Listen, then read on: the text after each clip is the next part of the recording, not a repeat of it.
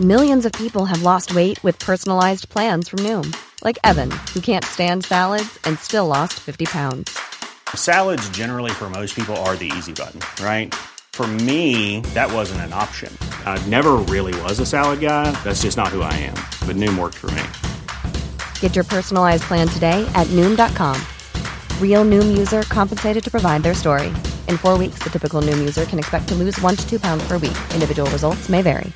This Mother's Day, celebrate the extraordinary women in your life with a heartfelt gift from Blue Nile. Whether it's for your mom, a mother figure, or yourself as a mom, find that perfect piece to express your love and appreciation. Explore Blue Nile's exquisite pearls and mesmerizing gemstones that she's sure to love. Enjoy fast shipping options like guaranteed free shipping and returns. Make this Mother's Day unforgettable with a piece from Blue Nile. Right now, get up to 50% off at BlueNile.com. That's BlueNile.com. The Late Lunch with Blackstone Motors, Drogheda, Dundalk, and Cavan. We have amazing offers available across the new and pre owned Renault, Dacia, and Opel range, and a car finance specialist on site to arrange a finance package that suits your budget. Low APR and zero deposit packages available. See blackstonemotors.ie. Welcome to late lunch this Tuesday afternoon. Isn't it gorgeous out? Oh, beautiful on the way in here. I think there's a few showers on the horizon. I was just looking at the weather forecast there. I'll be telling you all about it after two. Welcome to the show this Tuesday. Michael McAvoy's with us in a while. He's a man who uh, experienced a stroke out of the blue. We're going to hear his story. Tony Conlon, we're motoring with him today and we're concentrating on the Nissan Qashqai. Ham Sandwich are back on the road. Ham Sandwich are back. A tour planned. We're going to be having a chat with Niamh Farrell this afternoon and a young entrepreneur from North Louth has come up with a lovely little idea and he's making waves. If you want to get in touch with us on the show, 086 1800 658, WhatsApp or text me to the show. We begin today with the head of the Department of Biology and Director of the Human Health Research Institute at Maynooth University in his Tuesday slot on Late Lunch. Professor Paul Moynagh, good afternoon again. Good afternoon, Jerry. Thank you for joining me. Now, I have uh, many people who want to uh, put some questions to you and have been in the last seven days. So I've picked a few of them out, Paul, and I just yep. want to throw them at you to begin today. Now, the gap between the doses, uh, the government or the cabinet are meeting today to to look at extending it beyond the 28 days. Now, it has already gone extended, hasn't it, for AstraZeneca? But I think this is the Pfizer that's been four weeks. What's your take on this? So the AstraZeneca, as you say, Jerry, that, that has been extended, and again, that's based on really good data that we have and scientific studies. So they've shown that if you extend that duration, that period between the first and second dose, out to at least 12 weeks, you actually get a better uh, booster response. That's with the AstraZeneca. You're probably more likely to get the same uh, positive response with the uh, Pfizer and the Moderna one. The slight difference there is that the trials focused on in one case three weeks, in another case four weeks for the uh, period between the first and second. But just based in terms of how immunology works, how our immune system um, is activated and triggered, um, I wouldn't be too concerned in terms of that period was extended. We also know now that most of these vaccines, with the first dose, to give you very good protection. To give you could uh, give you up to maybe 70, 70, maybe 70 to 80 to 85 percent yeah. protection in the first dose. And then with the second dose, it does a few things. It increases that efficiency even more. And probably importantly, it increases duration of protection. But in a situation where you're limited with respect to the number of vaccines that are available and you want to vaccinate as many people as quickly as possible, I think there's a lot of uh, you know justification in terms of extending that period between the first and second and use the limited supply as effectively as possible. Mm-hmm. So that's the idea behind it. I'm due next Wednesday, tomorrow week, so maybe I'll hear different at that stage. I got the wee appointment and all, but that's that's liable to change if, if anybody listening today has that. Yeah, yeah, exactly. And uh, you know, the the advice has been updated all of the time. Sometimes yeah. the advice has, has changed. So I think it depends in terms of first of all, the data and the scientific data coming in, but also in terms of it does really depend in terms of the availability of other vaccines, their supplies. Mm. So that tends to dictate some of the policy as well. Now, uh, no new deal between the EU and AstraZeneca, it looks like, when the current deals run out. And uh, I have a question in from a listener who wants to know what will happen. They've just got their AstraZeneca uh, first jab very recently. They're not going to get the second one, you know, for uh, uh, maybe up to three months uh, later. If there's no AstraZeneca, what happens for the second jab? So I would say up until now, I think the the approach they've taken is to uh, reserve the second dose. So rather than because there has been some inconsistency, especially with AstraZeneca in terms of supply. So I would imagine that those second doses have been retained so that somebody who has been got the first dose with AstraZeneca, that the second dose with AstraZeneca would still be available. I think the contract hasn't been renewed or a new contract hasn't been agreed. I think part of that was got to do with the fact that the delivery from the AstraZeneca has been very inconsistent and not based on what the anticipated supply was from the EU uh, perspective. And I actually think the EU has initiated a legal case against against AstraZeneca in that sense. So I don't think it's related, Jerry, in terms of the efficacy or the effectiveness yes. of the vaccine. I think it's more related to how reliable yeah. Uh, the AstraZeneca has been in terms of making good on their uh, intended supply based on contract. So, if there wa- weren't AstraZeneca, you're saying though they are making provision that anyone that got I first imagine, doses. I don't, I don't, yeah. I don't know for sure, Jerry, yeah. but I would imagine they probably have. Okay. In in in, in theory, actually, for a second dose of the vaccine, actually, there's a lot of scientific uh, reason as to why you'd use a second, a different vaccine for your second dose, even though this hasn't been done so far. Mm. In all of the cases so far, if you get a Pfizer, your second dose is also yeah. a Pfizer. But if you, for example, were to look at the Sputnik uh, vaccine, they use two adenoviruses, but the adenovirus is different between the first and the second dose. And the reason why sometimes you use, and it may be better to use a different vaccine for your second dose, is that your immune system can generate a neutralizing response against the first vaccine, especially if it's a virus like an adenovirus. Mm. So that then when you get that second dose, you may already have neutralizing antibodies that would maybe reduce the effectiveness of the second dose. So there's reasons why you'd use two different vaccines. But again, trials hasn't been done on that. But again, I would suspect there'd be very little risk with using, very uh, little risk associated with using a different uh, vaccine okay. for a second dose. I watched Tony Holohan interviewed yesterday, and very promising interview, I have to say, with him. And I took from it, the main message I took was this, Paul. Uh, I'd like to hear your opinion that. He, once Tony Holohan says uh, we get 50 year old upwards vaccinated, the vast majority of 50 years plus, that really we're in a different situation. Yeah, so I think mostly that's obviously you you've, you've protected the most vulnerable. So that's the primary objective of vaccination so far to protect the most vulnerable. Now we're moving to a situation where we're trying to use the vaccines to suppress, as well as directly protecting people, but to suppress transmission uh, of the virus. I think if you look at other studies and other rollouts, places like the UK, uh, Israel, what seems to happen is when you get above about 50% of your adult population uh, vaccinated, you seem to see very good protective effects. And I think that's probably due to the fact that as well as having 50% vaccinated, put on top of that people who've previously been exposed to the virus and have natural immunity now, and put that together with the vaccines, you're getting to quite high levels and, you know, close to potentially this, this concept of uh, herd immunity.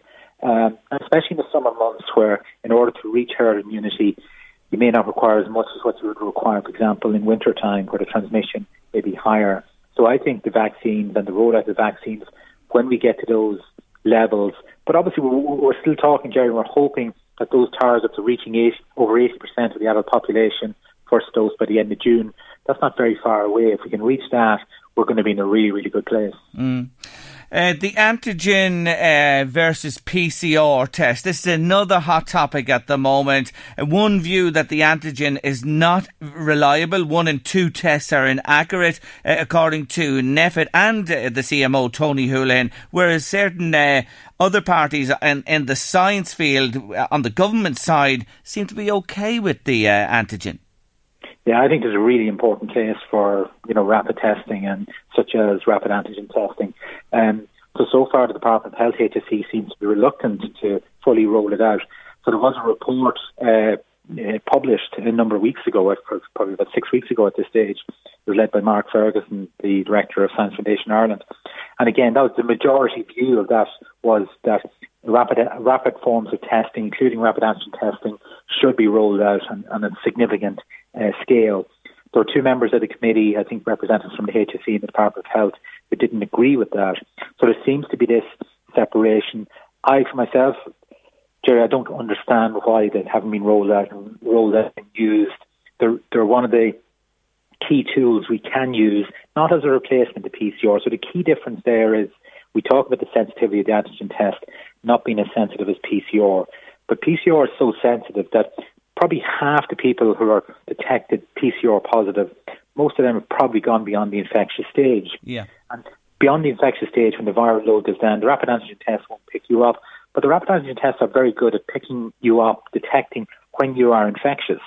So it may not be as sensitive as the PCR, but it's very sensitive when you're looking for cases of infection. And that's really when we want to capture people. We want to detect people when they're infectious and stop them from introducing uh, infection into a workplace, into a, a school, into a university, uh, whatever. The important thing, the really important thing, Jerry, is about rapid antigen tests. They have a place. They're sensitive for picking up people who are infectious.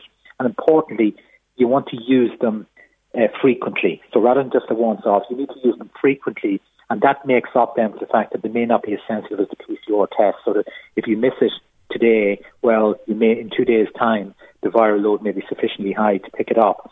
And during those two days, it's getting to the stage now where they're becoming infectious. But because you're testing repeatedly frequently, you're picking up the person when they become infectious and then isolating them and preventing them from transmitting the virus. That's good to hear, Paul. So let's get the antigen rolled out as widely and quickly as possible. Final thing for you today the holiday makers are getting restless. Uh, there's uh, people in government talking about getting away uh, later in the summer, whatever. And there's another interesting question just in Will I be able to travel on one jab? I So, officially at the moment, I think that uh, you're considered fully vaccinated, fully protected a number of weeks after the second dose. Mm. But I'm led to believe, Jerry, that, for example, in terms of down the road looking at travel, there may be an acceptance that possibly four weeks after the first dose, after the first uh, vaccine, for those purposes, you may consider to be protected. And again, I think that's sensible. The data is telling us this. And we know from immune responses when you're triggered, when you're exposed to an infection or a vaccine in this case, you start producing antibodies around 14 to 21 days. So four weeks after the first dose, I think you reasonably good levels of protection. Obviously, it's further enhanced by the second dose, but you've really good protection after the first dose. So I think you'll see a situation, and rather than disadvantage somebody who, for example, the AstraZeneca, who may have to wait 12 to 16 weeks for the second dose, rather than they being at a disadvantage and not being able to travel, if it is a case that they can travel if they're vaccinated, I think we will be looking at a situation where people who've been vaccinated with the first uh, dose, probably four weeks after that first dose, will be considered protected and will get the same advantage and benefit as somebody who's got uh, two doses.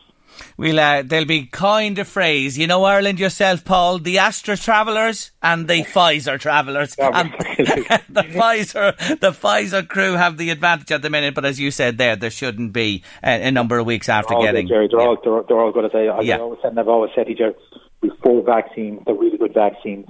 They're all safe. And yeah. most importantly, they're all really, really effective. There you go. Paul, as usual, thank you so much uh, for joining me again on the show. You're very welcome, Jerry. Take care of yourself. That's Professor Paul Moynagh there, Head of the Department of Biology and Director of the Human Health Research Institute at Maynooth University. Plenty of questions answered there today. Hi, Jerry. I got my first vaccine of Moderna on the 26th of April. I'm due my second on the 25th of May. Could my vaccine be postponed? Possibly, Mary. We're all in the same boat. I'm in the same boat myself. I'm due the second one next Wednesday. But look at, hold tight. They'll be in touch. You'll find out once you got the first one. You heard what Paul said there. You're 80% on the road, which is fantastic. It's been a tough 14 months for people in the entertainment industry, and none more so than Ham Sandwich from Kells in County Meath. They're known for their brilliant live performances on stage. And when we spotted that they've announced a tour beginning in November of this year, well, shall we just had to catch a word with Niamh Farrell. Hello, Niamh. Thanks for joining me on the show today, Neves. Great to have you with us. Well, well, well, this certainly caught our attention. You are confident that the, the gigs are back, obviously. Yeah, I mean, this is it. Like we we we had uh, tours booked, you know, when everything kind of shut down and stuff. So we've constantly been looking looking forwards to when we can get back on the road again. And uh, yeah, these are these are the dates now, November, December. So I mean, fingers crossed, all going well, and with the vaccinations moving along and stuff like that, that we'll be we'll be back and we'll be able to gig and see everybody at you know at these gigs. Mm. So it's uh you know it's a bit little bit of hope, yes. and um, we need that after the year that you know everybody in the industry has had. You know, it's nice to have some hope on the horizon and. Uh, that we're going to be able to get back out there before the year is out, you know? Yeah, it's great news. It really is. And these are the things that lift all our spirits and give us something to look forward to. I take it you haven't been twiddling your thumbs. No, not at all. No, um, we we were working on a new album, and I mean, it did like it did obviously slow down a bit in the last year with us not being able to see each other as much and things like that. Um, and uh, yeah, so we've kind of just recently in the last couple of weeks, we've been kind of managing to get back together and do some finish off some songs. And we're looking to get the album out definitely before the end of the year. Anyway, that's the that's the plan. So with a single, hopefully before that. Um, but we're really excited about all the all the new new st- songs that we have. We're very excited to play them live as well. Mm, mm. So it's all it's good. It's like it's nice it's nice to be feeling positive again. You know, it was it, it's it, it's a difficult year. Uh, personally, I found it difficult to be creative. You know, because you're yeah. not really experiencing much except for your own four walls. You know, so mm. I found it quite difficult. But then now that we're getting back into the swing of things and we're seeing each other again, and it's you know the the the vibes are good in the band like so it's it's uh it, yeah. it's good to have some gigs to look forward to to play the new music as well you know tell me about it i looked at those four walls for six months myself while tra- doing this here every oh afternoon oh my, oh my god almighty i know yeah. what you're talking about exactly but yeah. look at here's the thing this is album number four. You have three previous, and you know yourself, your fans love uh, your previous work and many yeah. of the singles taken from those as well. You know, when you have new material, this is something's always intrigued me, and you will be going on stage November, December, and into the new year. Is it important to get the balance right between, you know, bringing in the new stuff and, you know, the fans want to hear the other as well? Absolutely, it definitely is. Like, I mean, even with the new music, um, you know, we we kind of like some of the songs we've kind of taken them in maybe a different direction and stuff like that. Like, but we we always want to put on uh, the best live show. So when we're writing songs for the album, we we think of them as like, mm. okay, how is this going to go down live? Because we want to, you know, we want to give people a kind of a a great gig and a pa- kind of party atmosphere. Like that's what we love to do, you know. So we kind of think about that when we're writing the new songs, and then obviously when we do do the gigs, you know, you have to play the stuff that people love as well. Like so it is, it's like it's it's definitely a balance and we do sit before gigs and we will sit down before gigs with our set list and be like, okay, and we'll figure it out in terms of like, you know, what people want to hear and the balance of you know the new stuff towards the old stuff because not everybody wants to hear a full gig of all of all new songs that yes. they don't know you know oh there's nothing so it worse. is it is a very fine line yeah, yeah. I, I don't envy you and I, I, often say this you know that people hanker for the stuff but we want to hear as well what's coming and what's uh, for the future yeah. also I also look uh, you know everybody knows that you've played Electric Picnic Longitude in the past uh, you've been on stage at Slane Castle as well well, yeah. TV, you name it. When you look at the pantheon of places you've been and performed and those lovely intimate venues, I think of the Spirit Store in Dundalk, where you'll be on the 19th of November, folks, this year. What, what's, what's your favourite? Um, well, they're two totally different beasts, really. Yeah. Um, I mean, the festival, I find the festival gigs like we, we love doing festival shows because it's kind of generally you get 20 minutes or a half an hour so you got to put out all the stops. You got to do your best show you can in the small space of short space of time you know? So that's really exciting. That's always a really really great buzz because you know you kind of have to you know know know what you want to deliver you know what i mean? And it's uh it's all all systems go. But then like the gigs we do in the spirit store for for example in Dundalk like we've had some great shows over the years where we've played like for an hour and a half mm. and just being allowed to indulge and indulge the crowd and really really get up close and personal with the with the crowd and and almost like we're all there together. Like there's no barrier of the stage there. Yes. Do you know what I mean? Yeah, like we yeah. kind of like to really bring people in in those kind of venues. So they're totally two two different beasts altogether, you know. And Hmm. we, I think it, it w- would be very hard to pick which which one I like doing better. Okay, because they all have their yeah, they merit in different Exactly. ways, and I understand. And isn't it lovely to be able to mix and match as well? And you know, I say it again, you are renowned as a brilliant live band, and that's why people are so delighted to see these gigs announced. You start in Kilkenny on the twelfth of November, and it runs through to Cork on the eighth of January. And I do mention the local one, the Spirit Store, on the nineteenth of November in Dundalk. Tickets went on sale last Friday, and they're on sale from Ticketmaster, from the venues. The Spirit Store will have them themselves. And uh, is there another? Yeah, there's another ticket outlet there. It's a funny website. E tegmjr-era.ie. Well, look at that's one they won't pick up in an instant here today, but Ticketmaster for sure, and the venues they will. You can get the tickets there. Niamh, always loved you, what you do, and continued success. Looking forward to the album and the tour. I wish you well. You're very good. Thanks very much. Take care of yourself. Bye, Niamh. Bye-bye. Bye bye. Now, moving on on the show, and I'm joined on Late Lunch by a man who is a big, big soccer fan. Yes, he's one of the legendary Drogheda United fans. He's a collector of many things. He joined me here one day in studio with some wonderful mem- memorabilia he'd collected. He's a dad, he's a family man, he held down a job. But out of the blue, some time ago, Michael McAvoy suffered a stroke and he's on the line. Hello, Mick. Uh, good afternoon, Jerry. Thanks for having me on the show. Not at all. You're very welcome. You're coming back. You were with us, of course, here before. Michael, take us back uh, to when this happened. When was it, and how were you before this happened to you? Well, well, Jerry, would you believe it was just a year uh, from the weekend? It was the 8th of May. I'll never forget the date anyway. That's one date in my calendar I'll never forget.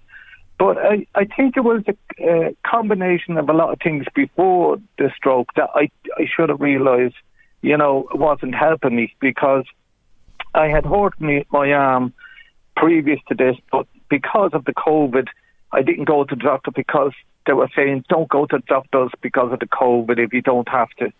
And then I was I was I was under a lot of pressure with work because again with COVID because all the all the shops were closed, so I was doing a lot of the online business for the company, so that had quadrupled. Mm. Uh, I wasn't sleeping. There was a there was a couple of signs that, in general, you would you know you would be tired from it, but it came totally Jerry out of the blue. It was on a Friday evening. Uh, I was doing a bit of research on a Louth soccer team from 1941, would you believe? And I went to close. Uh, the late show was nearly over, and I went to try and close the, the PC, and I couldn't see. There was a letter on the P, on the, on the keyboard. I couldn't see it, and I looked and I looked, and I couldn't see it, and I, I began to panic and I came out in a cold sweat, and I just closed it. I said I just closed the laptop, but then I tried to get up, Jerry, and it felt like as if there was about 20 people just sitting on top of me. I just could not move. So I knew there was something big going on. There mm. was, it was, and my wife, she's a nurse, she was at work that night on nights. The kids, the lads were upstairs on their PlayStations. I was on the sofa, unable to move. So I had, I, I, I did panic, but I threw myself onto the ground. I started crawling along the floor. But then I said the doors were closed, so I couldn't open the door. So I, I couldn't, I couldn't like get their attention. Could, and I couldn't talk really because of the stroke. I was in the middle of the stroke. Yeah. And the strange thing about the stroke, Jerry, is there's no pain. Mm. You don't feel any pain. It just comes on you, bang, like out of nowhere, out of the blue. So lucky enough, I had a phone and I got through to the Lourdes, and I spoke to a nurse, and I tried, and I was just all was all gobbledygook, and she probably thought this was some prank drunk on the line. So eventually, I did get the wife, and from there, it was all systems, all alarm bells were ringing, and off I, I headed for headed for Drogheda. That was that, that was my my recollection of it. Uh, I have to say, one thing that did stand out was uh, my younger son Oisín was standing just above me, and as I was waiting, I was, you know, you was, I was going into a total panic. And I, it just came into my head, Jerry. I looked at him and said, I'll never see him again. I just, that, that came into me. I said, that's me done now. I w- I won't see him again. And I, I was really, really panicking about the situation.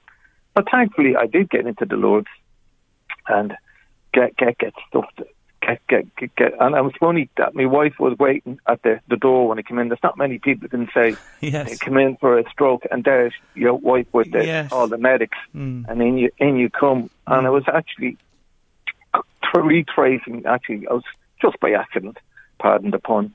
Uh, I was retracing where my parents were in the hospital over the years. I was in like the bed in, in the ward when I arrived. That my dad was in the day he died, Oh. and I was I was and when I went up into uh, intensive care, it was the same room that my mother was in. You know, it seems to be just revisiting all these places. Yes, yes, a real uh, touch of deja vu for you. You know uh, when you when you arrived in there. But come back to the house. Make that some frightening scenario when you can't raise the alarm within the house. You know. Jerry, I, Jerry, that was that was the big. Uh, see, the brain itself, it's strokes uh, affect people in different ways. I've learned a lot this year all about strokes, but uh, at least I, I, I, I had the mind, the mind to think. I said, well, if I phone on, at least she'll be able to get you know somebody on the ball quick. Yes. But if I hadn't had the phone, Jerry, Mm. those two scenarios, if I hadn't got the phone on me, I couldn't make the phone call. She was at work, the lads were upstairs, I'd be lying on the floor all night. Yeah. Or if it had have happened after the late, late show and I had gone to bed and it happened, I wouldn't have been home till, we say, nine o'clock the next day. The lads were in bed. So I was I was just so lucky, Jerry, that I did, it happened when it did. a stroke of luck, uh, you know, uh, uh, Yeah. playing on the word and uh, not to take anything away from the seriousness of it. You know this thing fast, F-A-S-T, you've learned all this, I'm sure, in the interim. Did they get you in the hospital in time to get that, you know, to get the drugs into you to, you know, Yeah, well, basically, when I was in, I got a CT scan, Yeah. and obviously they were doing a lot of tests on the pupils to see, you know, if there was delayed, uh, whatever. And uh, I remember the doctor he was talking to Beaumont. Uh, I can remember that clearly, and he was, and I, when I, when I knew he was talking to Beaumont, uh, I knew it was serious, and he was good. He was good. Well, you know, chatting to them at Beaumont, and I said, "Well, this is serious." Was you know, and he came back and said, "We send you for a CT." Oh, well, I had the CT scan, but he said, "Right, straight up to intensive care." And what they did with me intensive care, they were very brilliant. Like they was checking me every nearly on, on the air around the clock, but you couldn't move. That was the whole secret. You couldn't do. Pardon the pun again. You couldn't move a muscle. yes. Uh, you just had to stay as you know, calm as possible and just let it let it take its course. And, and, and you know, you know, before, just to back to the point on the phone when you got Anne, were you able to converse with her to say, I'm in trouble? Yeah. Did you know what was happening? Did you just say, Yeah. I'm in trouble or what to her? Yeah, I just said get an ambulance. Right. I only got about three or four words Yes. if she could hear. I think she knew Yes. when she, because uh, years ago something like this happened to me before, uh, and uh, she, she would have had an idea. Yeah. Oh no, it was very quick. Like Mm, uh, the ambulance and uh, the, the the support team that came before them, the, the paramedics, they were excellent. They were Yes. in, in and and had me whisked me off, and I was, you know, by about four o'clock that morning, I was in intensive care from being, you know, Yeah. going through getting scans and, and Everything, and everything done. Um, and get, go on. getting your COVID, getting your COVID test as well. Get Yes, that- of course. That's what I was going to say to you. We're going into a hospital that was in virtual lockdown with COVID as it was Yep. raging through the population at that stage. How long did you spend in intensive care? I spent four days in intensive care. Then I was moved into a stroke ward, and then I spent three weeks in Dundalk. Mm. And uh, I, I, again, it was all on lockdown, which is difficult. Not so much for me, Jerry, because I'm young, uh, and you know I can, you know, the brain. I can keep the brain. I always felt very sorry for the older people in the wards. No visitors, you know, no no interactions with anybody. Yeah. It was just, it was just, it was just horrible to see. I, I would, I was, our ward was on lockdown, and I was on a 14 day lockdown, even though I had a negative test. They uh, in the ward, it was just the, the isolation. Yes. You know, must be fun was just Shocking, just shocking. Anyway, you get out. Have you uh, been through a, a, a rehabilitation program since? I take Sure. it, yeah. Jerry, I have been. I, I, I just tell you a quick one. Uh, a couple of guys at work said to me when the COVID started. They said to me, said, uh, Mick, if you, if, uh, where, what's this COVID about? You know, and I said, look, the best thing with COVID is try and stay away from a hospital as much as possible. And mm. then four weeks later, here we go. You're in. In, in I am. Yeah. But I've been, Jerry, I've been in Drogheda, Dundalk. I had to go to the up to the Mater Hospital about my shoulder. I had to hurt my shoulder. It's my labrum, torn labrum in my shoulder. That was on top of the stroke on the that arm. I was in the, the injury sports clinic getting work done. And I've been in Beaumont. I've been in Dunleary. I've been. I've um, and I had to do driving tests again. It was. Just, it's just constant. The whole year was just constantly. God, you've had a busy Oh. year, haven't you? Like uh, on foot of this and round all those places. How are you today? Had you initial paralysis? Uh, yeah, I had uh, Jerry. I had to. I had to learn everything again, uh, in the sense that uh, the walking took me. Now I got got up and going within two weeks, but I said to myself when when I came out of intensive care and I was in in in the world. when you're on your own, you, you can go one of two ways. You, feel sorry for yourself and do nothing and just lie in the bed and just let everything go. But I was always a planner, and I said, right, my plan is the first thing is get out of this bed. And I asked the consultant, can you get two nurses and I'll get out into a chair.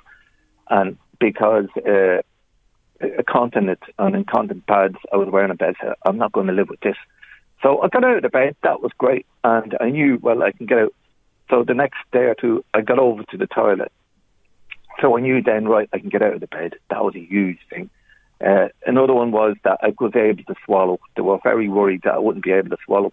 So I knew from my father, my father had a tube ins- inserted into his stomach because he had a, he had got he had a bleed on the brain the same as me. And I knew, you know, the things to look out for. And I was worried that, oh, well, I have to have a tube in for the rest of my days. I'd be bedbound. So they were positives. I got out of that. And then when I got out of Dundalk, I got into, which was uh, was very, very helpful. And I, this is the reason why I'm on, Jerry, is that there are people out there that maybe do have had strokes in the last year or two and maybe do not know these. I'll give you the names of the groups that, that are out there. There's excellent groups out there to help people with, with, with, with strokes. I'll just give you the fourth one that I was involved with was the Irish Heart and Stroke Foundation. Yeah. Uh, they were the ones, it was a springboard. They were so helpful. You know, I, I was, because this is all new to you. You know, you, you, your brain, everything, everything was, my body was all over the shop. Me, me, me, uh, my blood pressure was too low. My iron levels were too low. I'd lost my taste. I, I, I lost about 13 kilos. I was going, you know, I had to try and sort that out. And they were very good about any time you phoned the nurse up, and they'd always have somebody helping you. Yeah. So then after that, then they obviously stay with you for so long, and then I got involved with uh, the local group. The Seamus Casey is over the he'd be the coordinator for Louth for the stroke group. Yes. Um, we would have now. This is this is where, like, I'd like to say to the people, the listeners from the northeast, that if you have a family member or anybody you know that that feels that they they are going through a stroke or anything, that this this group is fantastic Yeah. because they are there like for they have a Monday club. I I got great got got great information out. One that they had a pharmacist on, and I could ask the pharmacist. We did Zoom classes about like me medication, what's the side effects, it, and if, if if nothing else, it's uh, Seamus is there and he's very good. He phone you up and it's just having a chat, especially yeah. during COVID. You need you need some. You need that support. And we know Seamus well. He's a great guy. We've spoken to him here from time to time in the show, and he does run a fantastic support there. So they're there as well. Just on yourself, um, Yeah. you obviously you, you got the swallow sorted. H- have you still uh, any paralysis, or have you overcome it? What, what, what, what I have at the moment now, uh, where where I am at the moment is I have got a peripheral neuropathy in my feet. Yeah. Uh, it's it's it's it's it's very it's painful, but I'm trying to get that sorted out. I actually have a shake in, in in my arm. It's when only uh, you might laugh. It's only when you I yawn that uh, it, it, it goes into a spasm. Yes. But uh, and I was saying to them, I'm attending Dunleary. In fact, I'll be going there tomorrow. And I said to them, "Did you ever watch that program on TV? Uh, only when I laugh." Uh, and they said, "Yeah." They said, "Well, for me, it's only when I yawn." and then the, the, the arm would shake, you know. So Yeah, but you you you you have come a long, long way from the eighth of May last year. Oh, Jerry, tell you, uh, look, it's when you go back and analyse it, especially when I'm, you're at home, you, you, you have to analyse it. There was one point where I was really, I was just gobsmacked. Yeah. Was about three months after it, I was going to the consultant for a checkup and I had an MRI done. And she just, out of the blue, she said, Well, Michael, uh, and I had gotten a letter from Dublin the same day. She said, uh, We found something on your brain and we don't know, but Beaumont will look at it. And I said, well, what did you find on the scan? And she said, oh, we found found a problem. And I said, well, what would they do in in Beaumont? They said, uh, well, they might have to put a coil in. And not you, Jerry, I just dropped through the floor when, when she said that. Because she didn't explain to me. I was thinking, Geez, this is going to be like a, a, lump of metal, uh, like a spring put into your brain. And uh, again, and you you know you visualize uh, these operations opening your skull up. So I did go anyway up, and I had an angiogram, and uh, they put a wire in through your groin up Yes. into your brain, Yeah, and uh, unbelievable, isn't it? You, Unbelievable. you're, awake for it. Mm. But uh, but the funny thing about it was when I was on the table and he was the surgeon was getting his knives and forks out, the nurse was plugging me in for for the pulse, and there was no pulse. And because I was awake and I could hear saying, she was saying to the surgeon, "He's no pulse," and I said, "Well, that's not not really very good. You haven't even cut me open yet, and I've no pulse." and then and then when I came out of the surgery because I was awake, they they had a fight over the bed I was in. And the girl that brought me down to surgery, she had a bed with my name on. But there was a woman's name on the bed. Was like Rosemary Smith from, uh, it was Roscommon. And the nurse said, well, you can't go up as Rosemary up to the wards and all this. So I said to the girls, I said, girls, don't worry about it. I only came in here for an angiogram, not for a sex change. it just get me up, get me up to the ward. I think you know what I'm thinking. Listen to here, your attitude, your outlook, your determination, and that being a, that ability to actually look on the funny side of things have been Yeah, so important was- to you. Yeah, there through was- the year, Michael. was- you know. There was there was another very funny one that uh, because Friday nights it's always a special night in our house, whether it be football, whatever. And especially now, Friday it was on a Friday night, I had a stroke. But there was a very funny one. Uh, I was in and the telly was on. I was watching it, obviously a Drogheda United match, and I was running shirt, and she came flying in. She said, "Are you okay? you okay? Will I get the ambulance?" And I said, she said, Are you having another stroke? I said, No. I said, It's worse than that. I said, Athlone's beating Drogheda 2 Michael, will I tell you, you're absolutely a tonic, I'm sure, for everybody listening today. I have to leave it there for today. I will talk to you again. Yeah, Jerry, could just do one thing? If I could leave, if there's anybody out there, Seamus said, for me, if there's anybody out there that needs any support or anything with stroke, families or anything, I'll leave the number, Seamus' number, with Yes. uh, Uh, the studio yes. after the phone call, and they can phone. But And we'll give it out. yeah, don't be, don't, don't feel uh, isolated. Get these people are excellent. Irish Heart, uh, there is support for people with stroke Yes. out there. It's just go and uh, making that Go and step. avail with them and engage with them. I hear what you're Yeah. saying. Michael McAvoy, legend, Drogheda going well. Talk to you again soon. Right, Thanks a million, Jerry. Take Bye. care of yourself. Bye bye. Bye bye. Isn't he a tonic? Late lunch, LMFM radio. Stay with us. That man, Jerry, would do your heart good, says Sonia to us on late lunch this afternoon. Thanks indeed for your comment. Another one there. We were talking to Paul Mine at top of the show. It was on the news last night, says a listener. If you get the vaccine, don't get colour in your hair for two weeks. God, I never heard that. I don't know how colour in your hair it affects the vaccine. It won't affect me anyway. I won't be getting colour in my hair. Time to uh, get on the road on late lunch with our motoring man, Tony Conlon. And today we're concentrating on Nissan and in particular the Qashqai, the new Qashqai. And we're going to be talking to some people from Nissan in a moment. But first I'll say hello to Tony. Tony, welcome to the show. Thanks, Jerry. Thank you. Uh, this car, the Qashqai, tell me about it. You're very, very familiar with it and you've been familiar with uh, several generations of it. This is the third generation, Tony. I, I have indeed. I've been there from word go, and from word go, we could see the, what it was going to do for the change in the, the outcome of motoring. In other words, it was the the one there that started the whole SUV craze as such, because people like sitting that little bit higher. A lot of people do anyway. And then you found had so many other competitors up against it. At one time, it was all by itself, and now it's still leading the way. Like it's still reinventing itself, and. Uh, I'm sure Robert and Jean will tell you more about that, but it's been a very interesting, economical, friendly car to a lot of families in Ireland. And I use the word friendly most willingly because uh, that's what it has been. It's, so, it's been so friendly on the wallet and the purse strings, and uh, people love the car. It was the first compact crossover SUV, Tony, as you said, when it came on the market, people looked at this car and by God it hit the ground running. It had a, a big following almost instantaneously, Tony.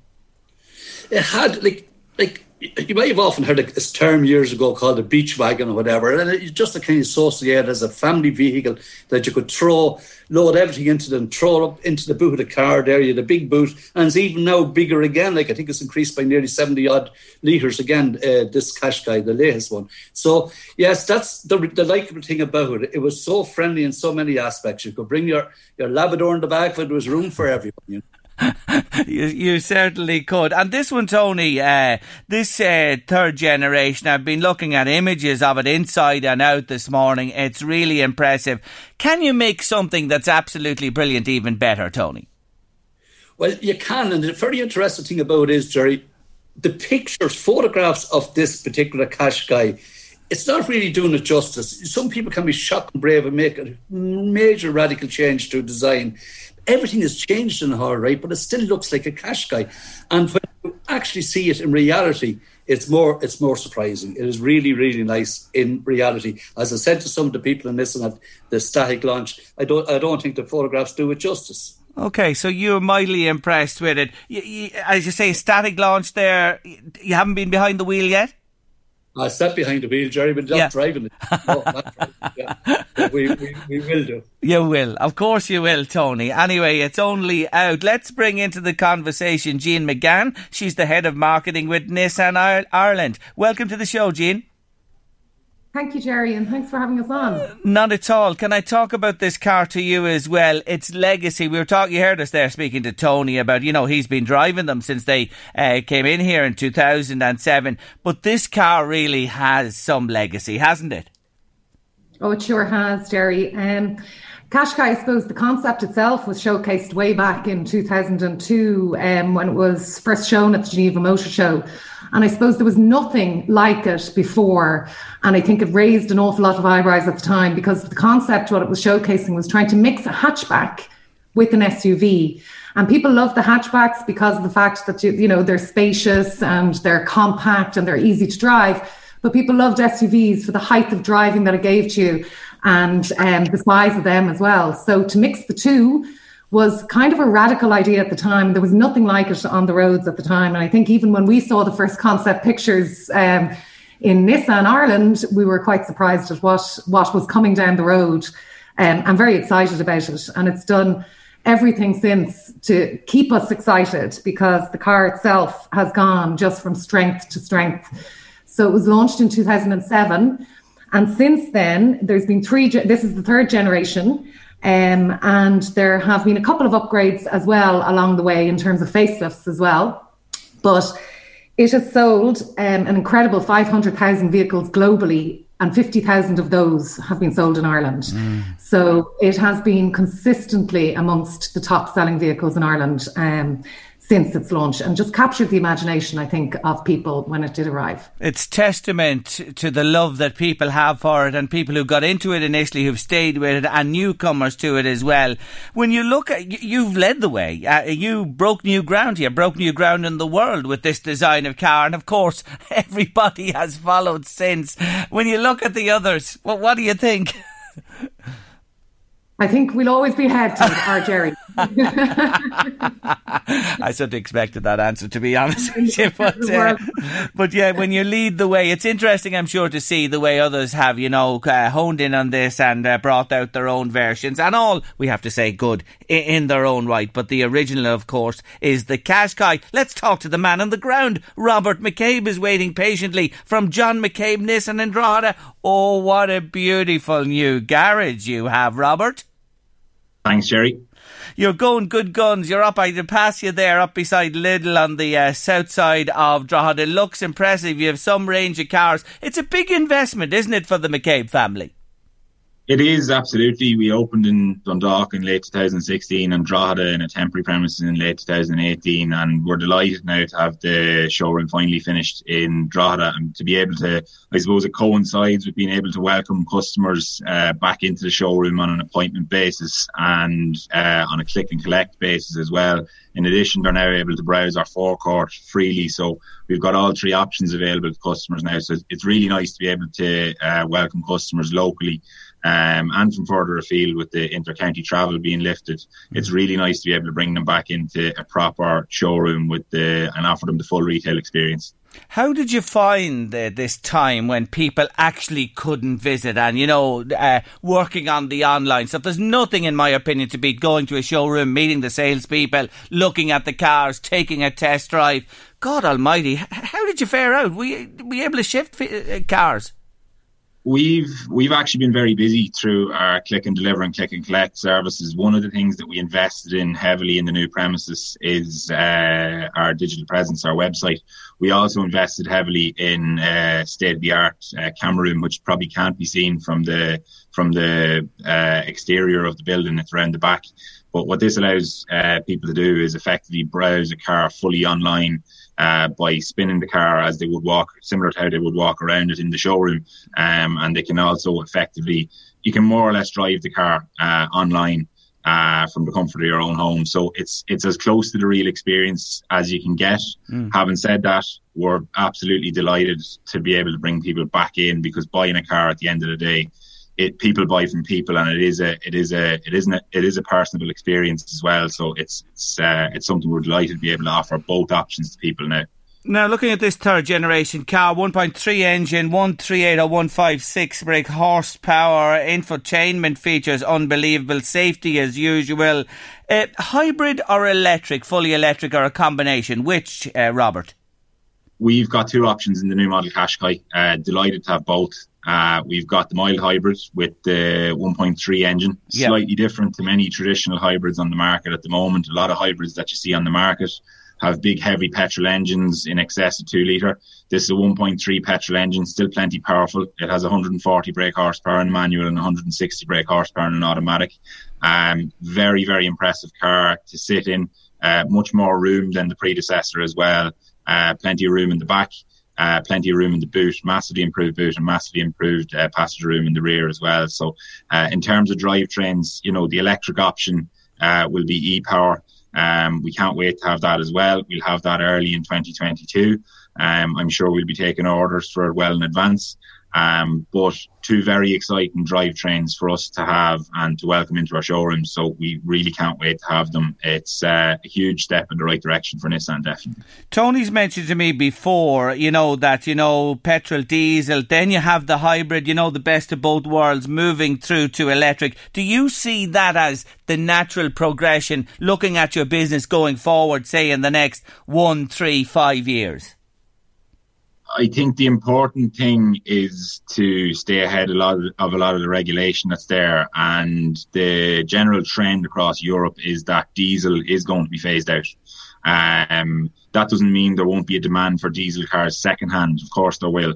Um, but uh, starting with new cars, it will be phased out. And I think hybrid is the natural uh, medium term step for somebody um, coming in and adjusting to, you know, a fully electric drivetrain like e-power, which we'll have next year. But it's brilliant to, to be able to have both um, and to offer customers both. Um, because a lot of people who have the current uh, electric models uh, with the with the Leaf, um, they won't move away from the electric drivetrain. They're very very impressed with it. Mm. So if you get into it, you're saying to me, it's a love affair that's blossoming, absolutely. and you'll you'll stay with it. That's basically it. absolutely, absolutely. That's what we're finding with our customers. Once they drive the electric, once they get the feel for the electric powertrain, they really won't come away from it. Apart from the cost saving benefits and everything like mm. everything else like that, and the environmental benefits of it as well you know, the drivability of it is very, very impressive. It's second to none. Mm. Tony, that's interesting, isn't it? Listening to Robert's uh, take on where this is going. It is indeed, and I, would like to I'd like to go back to Robert or even Jean or whoever wants to go back and listen. But the, the big secret here, the big tool, there's a very important letter here before the word power, and it's called e-power. And Nissan had the experience of the Leaf uh, there in, in the background, but e-power it, it's a hard question, Robert. I know you're a salesperson and running a garage, but you want to convince, say, say you want to convince the, the Nissan Diesel Qashqai owner to change over. What, what, what way are you going to sell this? Lighting effectively, effectively, it's going. It's it's it's in my opinion, when customers drive it and when they have the option of you know hybrid or e power, there's very little selling on it because it's going. The, the, correct option will sell itself to the correct to the correct customer. However, the availability of the e-power um, fully electric drivetrain without the requirement to actually charge, having to charge the vehicle, uh, is a very, very important piece of the jigsaw puzzle for us when we're selling to customers because traditionally, potential electric vehicle customers their their main anxiety point or their main stumbling point about buying an electric vehicle is the requirement to charge and you know how long how far will the car get me before I have to charge it? That's completely negated with the introduction of e-power.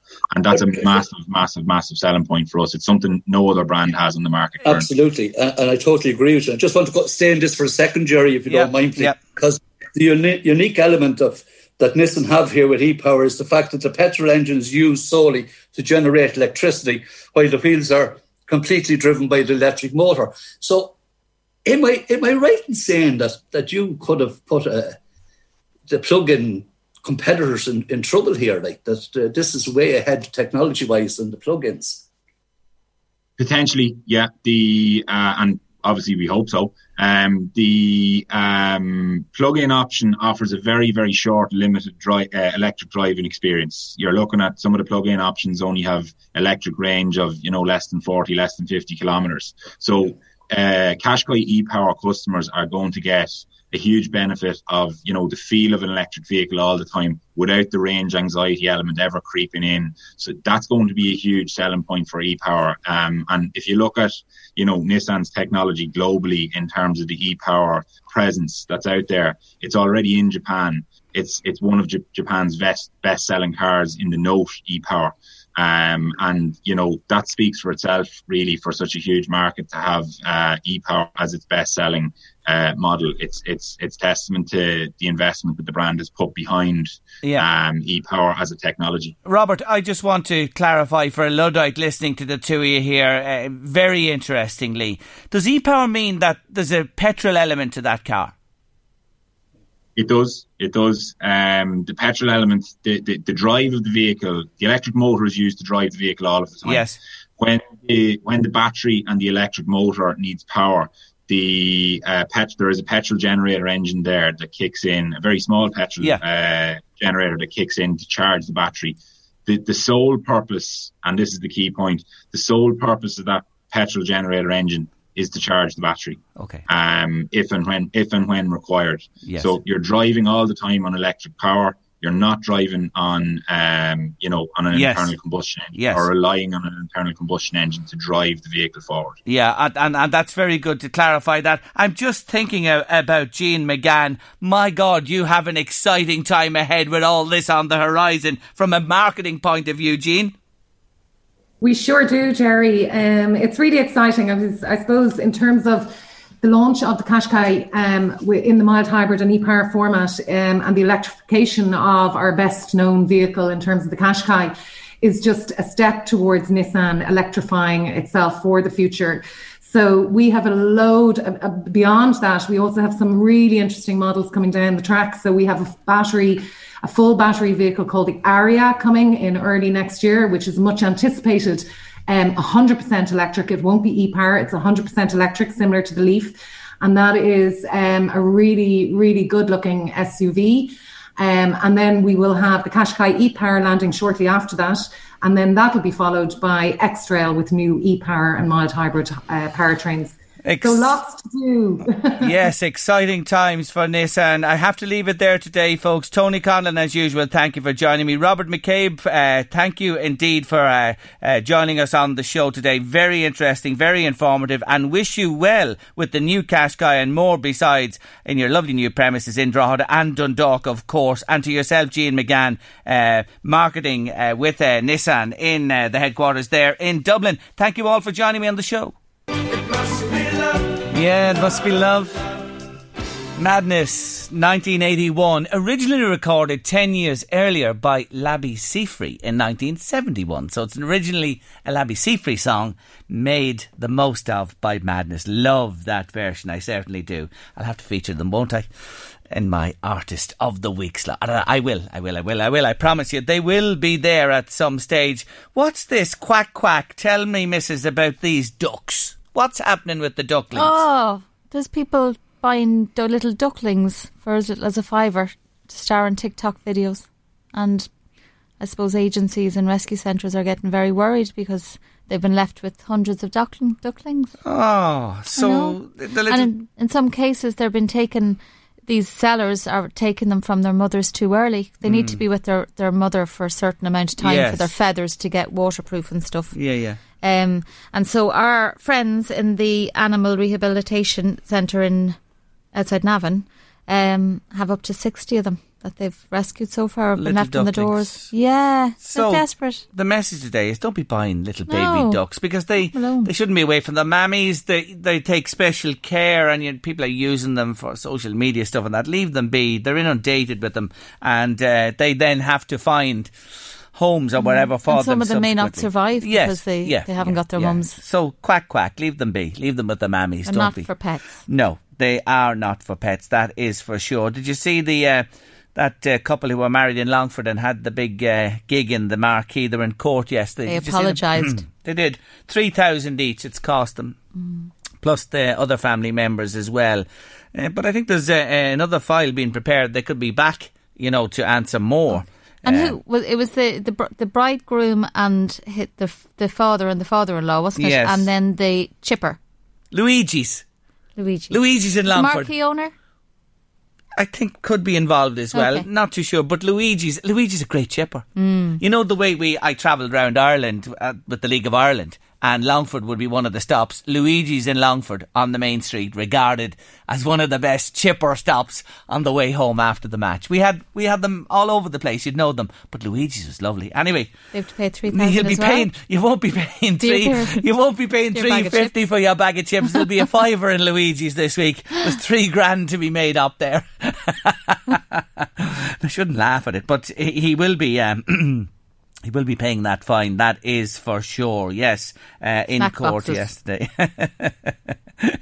and just one other thing to mention before we head to uh, news, uh, weather and sport at three. The Ledwidge Museum, the little cottage on the way out to Slane, uh, into in Slane. Uh, if you go out from Drogheda on your right, coming out from Slane, it's in uh, a bit of bother. They need uh, the roof is in trouble, the walls, etc. And Construction gonna, works. I think, yeah, yeah, you're going to hear more about that over the coming days. Just said I'd mention today that I think, I think set up a, yeah, fund, fund, haven't they? They've set up a fund to get some money together for it. It is a landmark in these neck of the woods. Still to come, my artist of the week this week, Queen, and a young man from North Louth. He's an entrepreneur with a lovely little business idea. All coming after three on late lunch. Now, when I read this lovely message, oh Jerry, hasn't Louise that works with you the nicest voice ever? It's lovely, says Paul. Ah, isn't that a lovely compliment to receive this afternoon? On a Paul. Tuesday. I'm going slight shade of red here. A little bit, a little bit, but he's right. He's absolutely 100%. Thanks for that lovely message. Heard me shouting. Thank I haven't heard me shouting either. anyway, lovely Thanks, to get Paul. a compliment. Very nice. Thanks, Paul, for getting in touch with us today. Now, let's get into our artists of the week. And this week, it's uh, Queen, as you know. And following on from their successful third album, Sheer Heart Attack, which incidentally is ranked 28 in the 100, 100 greatest rock albums ever. In early 75, Queen embarked on a successful world tour before returning to studio to put down the tracks for their next album, great one called A Night at the Opera. This was Freddie Mercury's baby, producing the groundbreaking single Bohemian Rhapsody, which DJ Kenny Everett brought to prominence. He shouldn't have done it. He did this against their wishes. You see, Kenny was on Capital Radio in London and he played Bohemian Rhapsody. He was on the weekend, Saturday and Sunday, 17 times in two days. Now, Jesus, we'd be shot here if we played it twice in a fortnight. But he played it 17 times in two days on Capital Radio, and the switchboard blew up with people inquiring what was this. So really, it forced the hand of EMI, uh, their record label, to release it on the 31st of October 1975. It went to number one and stayed there for nine weeks. It was Christmas number one that year, becoming the third best single of all time in the UK. And you know this about it. Its video, the video, you remember the video, is regarded as the mother and father of the music video, a first of its kind. But it was a whole seven years later before MTV, do you remember MTV? Came on air on our television screens. So it showed you how groundbreaking this song was, and especially the video and everything about it. The album, A Night at the Opera, I mentioned, was a resounding success worldwide, setting up another global tour and Queen's growing reputation as one of the all time greats. So today, there's only one thing for it. Here it is. I remember it well when I heard it first.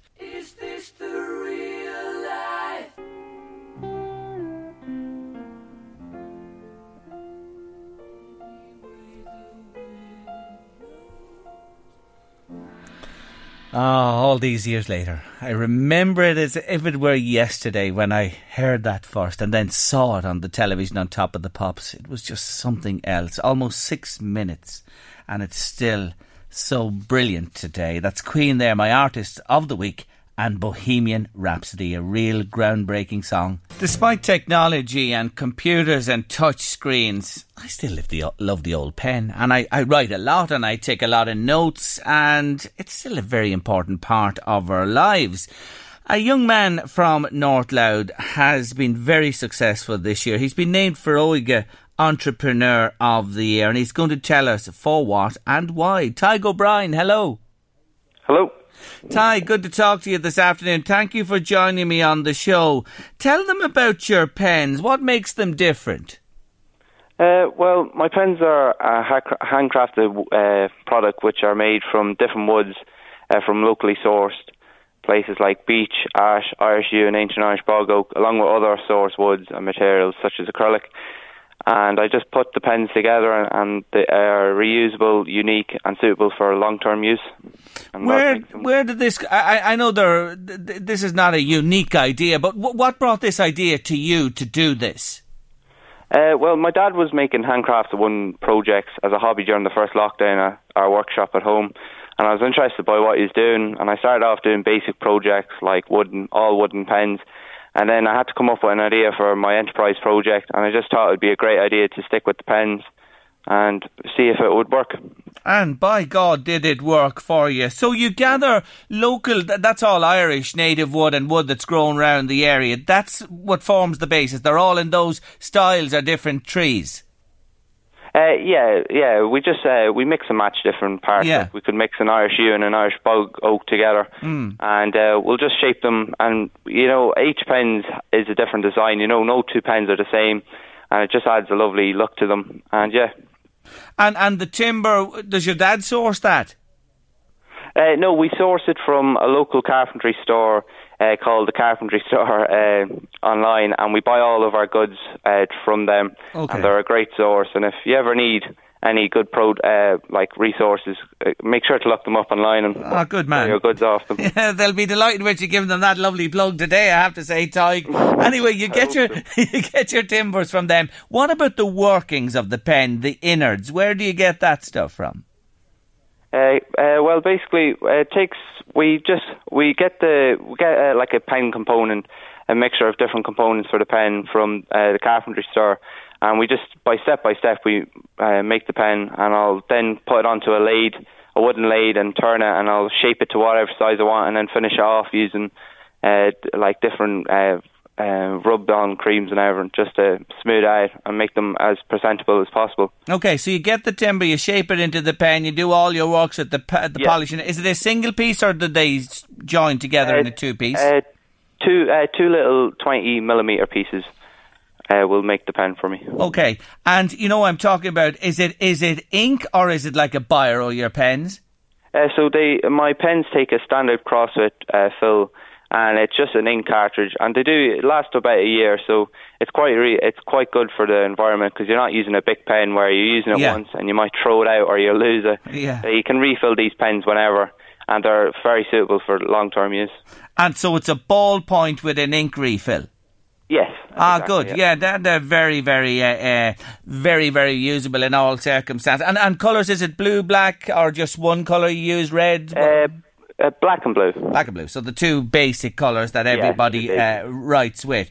So it's a cross refill. It's a ballpoint. You make the pens with the different yes. woods, and uh, away you go. So you entered this uh, Foróige, obviously thrilled to be picked as the winner. Uh, yeah, I was very delighted. I started off. To, I was en- I entered the competition along with two other TY groups in my school, uh, Scully Wurra in Dunleer, and they helped me the whole way through. Especially my teacher, uh, Martina Farrell. She helped me the whole way through and uh, yeah, we went into competition, you know, heads up, and hoped for the best. And luckily enough, one of us got picked to win. Good stuff. Have you a business name? Uh, yes, uh, we're called uh, Monasterboice Scriptorium Pens. Oh my god, that's very fancy. Scriptorium pens from Monaster Boys. I presume they'll be stocking them in the Monasterboice Inn hint hint nudge, nudge, wink, wink, wink, or, or at Malera as well. Um, and and are you online selling, or uh, do you hope to develop this then into, uh, you know, a further aspect of business where you're going to, you know, put them around the country or beyond, perhaps? Uh, well, at the moment, I'm selling on Instagram and on my own phone, personal phone number, which uh, was displayed on all the newspapers and that. If you want to put an order in at 087 17 or and hopefully in the future we can set up a permanent online website and I can start selling my friends across all of Ireland, hopefully. Give us that number again 087 17 yep. Two nine zero. Okay, that's one seven treble two nine zero with the 087 prefix in front of it. So look at there's a fantastic possibility for you here, isn't there, to develop it online and more besides. Exciting times for you, Tadhg. Yeah, hopefully, hopefully, exciting times ahead. Exactly.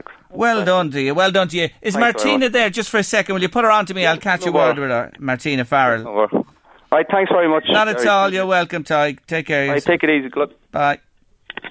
Hello. Martina Farrell, hello. Hello, how are you? I'm good. You must be proud of this Well, You're proud of them all, I'm sure. Oh, but proud of them all, absolutely. But especially proud of Tadhg now, especially since the news broke on Friday. So it's just wonderful for us and wonderful for the school here in Dunleer, Scoil Uí Mhuirí. So we're delighted. Yeah, it's a, it's a great achievement uh, to be on the uh, national map with a victory like this there's a, great creativity, isn't there? And and he mentioned there that you know the pandemic and the, the lockdown, you know, looking at different things. It just shows you, doesn't it, what's there? Well, well, I have to say now, I suppose I've been teaching enterprise for many years here in Scoil Uí Mhuirí, and I think this year has to be definitely the most creative I think they've ever been. I think it's because they've had more time, I suppose, with the lockdown, and you know they weren't able to go to camogie and football and whatever else it was. They spent more time creating their businesses, and I think that that's why we probably had the most successful year um, here in Scoil Uí Mhuirí. So it's just wonderful. Ah, it is great. And I just wanted to say hello to you and congratulate you too, Tadhg, and everyone involved and wish him well